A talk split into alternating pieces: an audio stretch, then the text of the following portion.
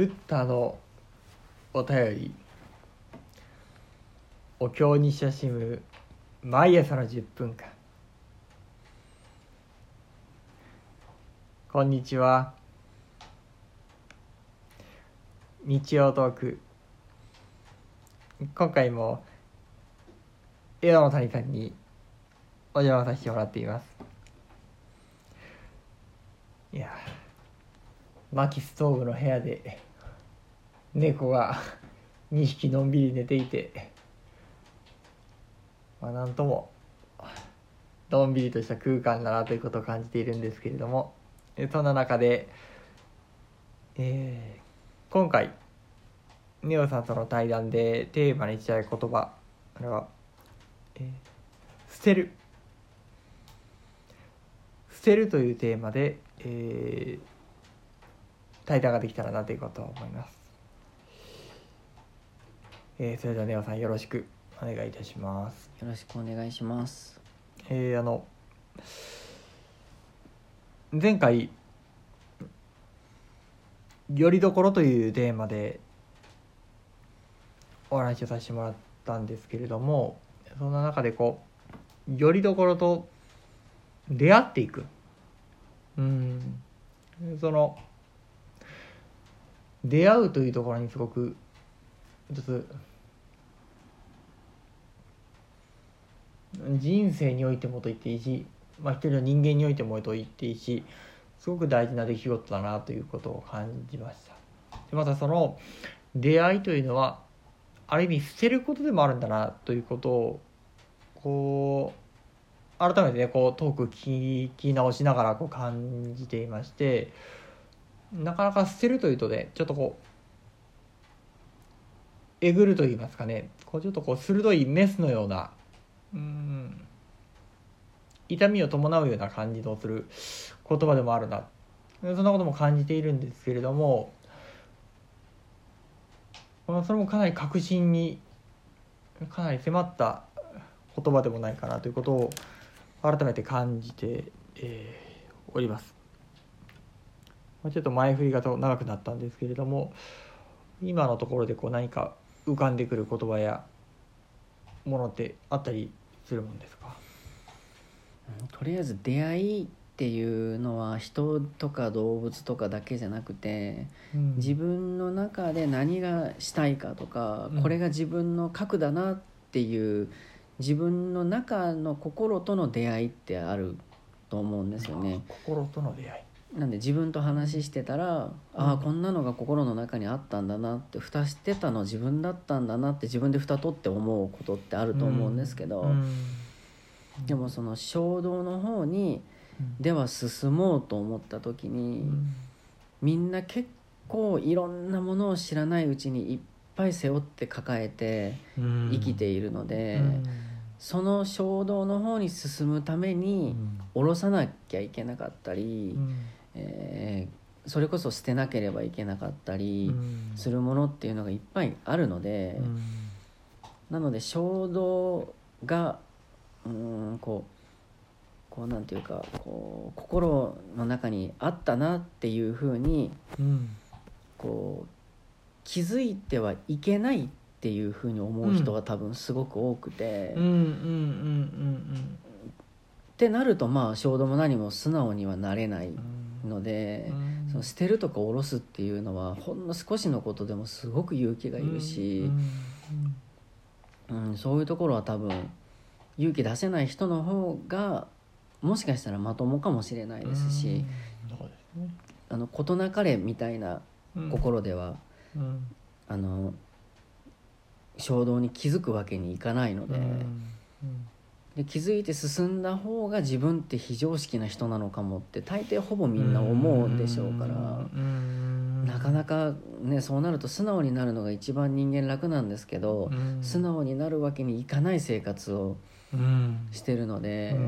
うん、ある種それをやろうと思ったり、うん、そっちに進んだり素直にできる人っていうのは、よほど覚悟があるか、ある種いい意味であまり頭がよろしくないかっていうようなのがないと、もう今のこの文明社会の日本でそう簡単に素直にはなれないうん。世の中っていうのがもう出来上がってしまっているので,、うん。で特にまたあのえっ、ととりあえず事なかれで生きたいっていうのが日本だと思うんですよね僕。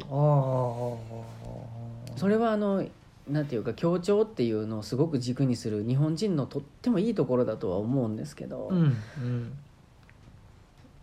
まあ下ろせる荷物はまあ何でも下ろすよっていうとうん。ちょっとね普通の人からはなんかすごく悪いやつに見えるかもしれないし、うん。うん。その人は素直かもしれないですけど、うん、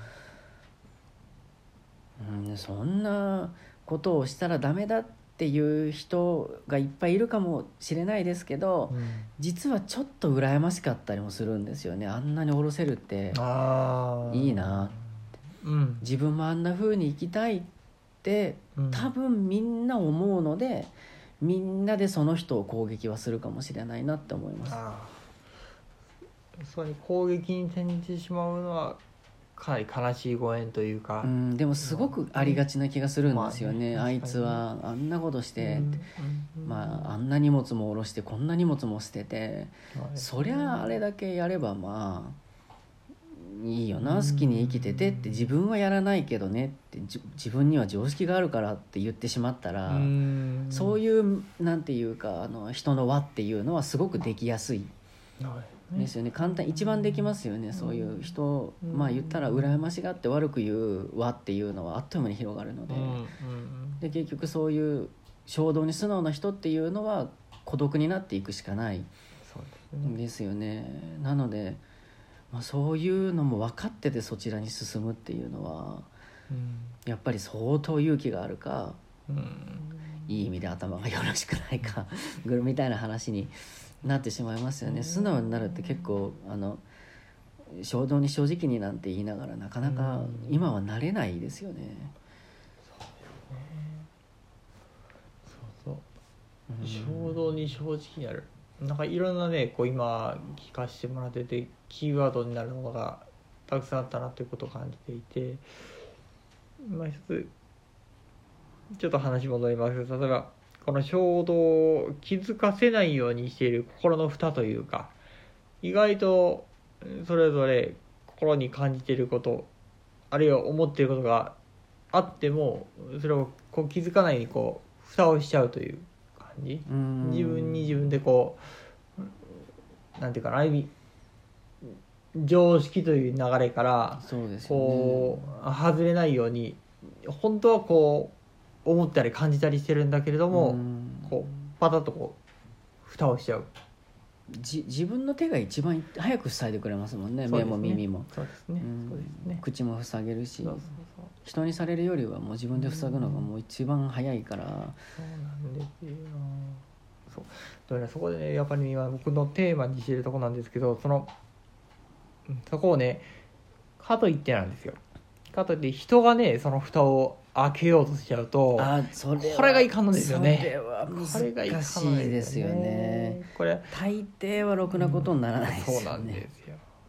ということでやっぱり今思ってるのはこうちょっと話飛んじゃうかもしれないけど太陽のような態度っていうのは僕すごくこれが目標にしてるところがあってグリム童話だったかなあのあわかります。ね、はいあの北風と太陽、うん。北風ってやっぱり他人からその蓋をこじ開けようとする動負きだと思うんですよ、ますもん。ねそうそうそうそうそう。開けろ開けろって。うん。気持ちわかるんですよ、うん。だってそこを閉じてたらもったいないっていう心がうん。動くから肌から見てたら。うん。だからこそぜひ開けてみよう開けてみようって言うけど他人から開けろ開けろってやればやるほどこうギュって蓋を閉じたりうん。余震ば開けたとしても開けさせられたっていう感覚が残るんですよ。そうねうん。それがかなりまずくって、うん。その場ではいいかもしれないけど後々閉会になって必ず。うん。かなりあると思いますそれは。相手への依存になってたり、うん。あるいはともすると相手の恨みに転じていたりする感じがするんですよ、うん。あの時お前が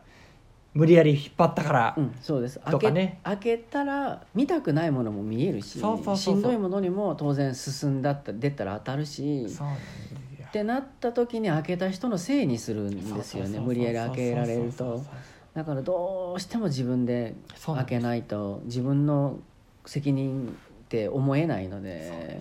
やっぱりそこの自分で開けたというそこのねそこを踏まえるところがすごく大事なところだと思うんです一よね、番大事ですよねそれは。これあのちょっと前の独り立ちというところにもすごく大きくかかってくることだとは思うんだけど、うん。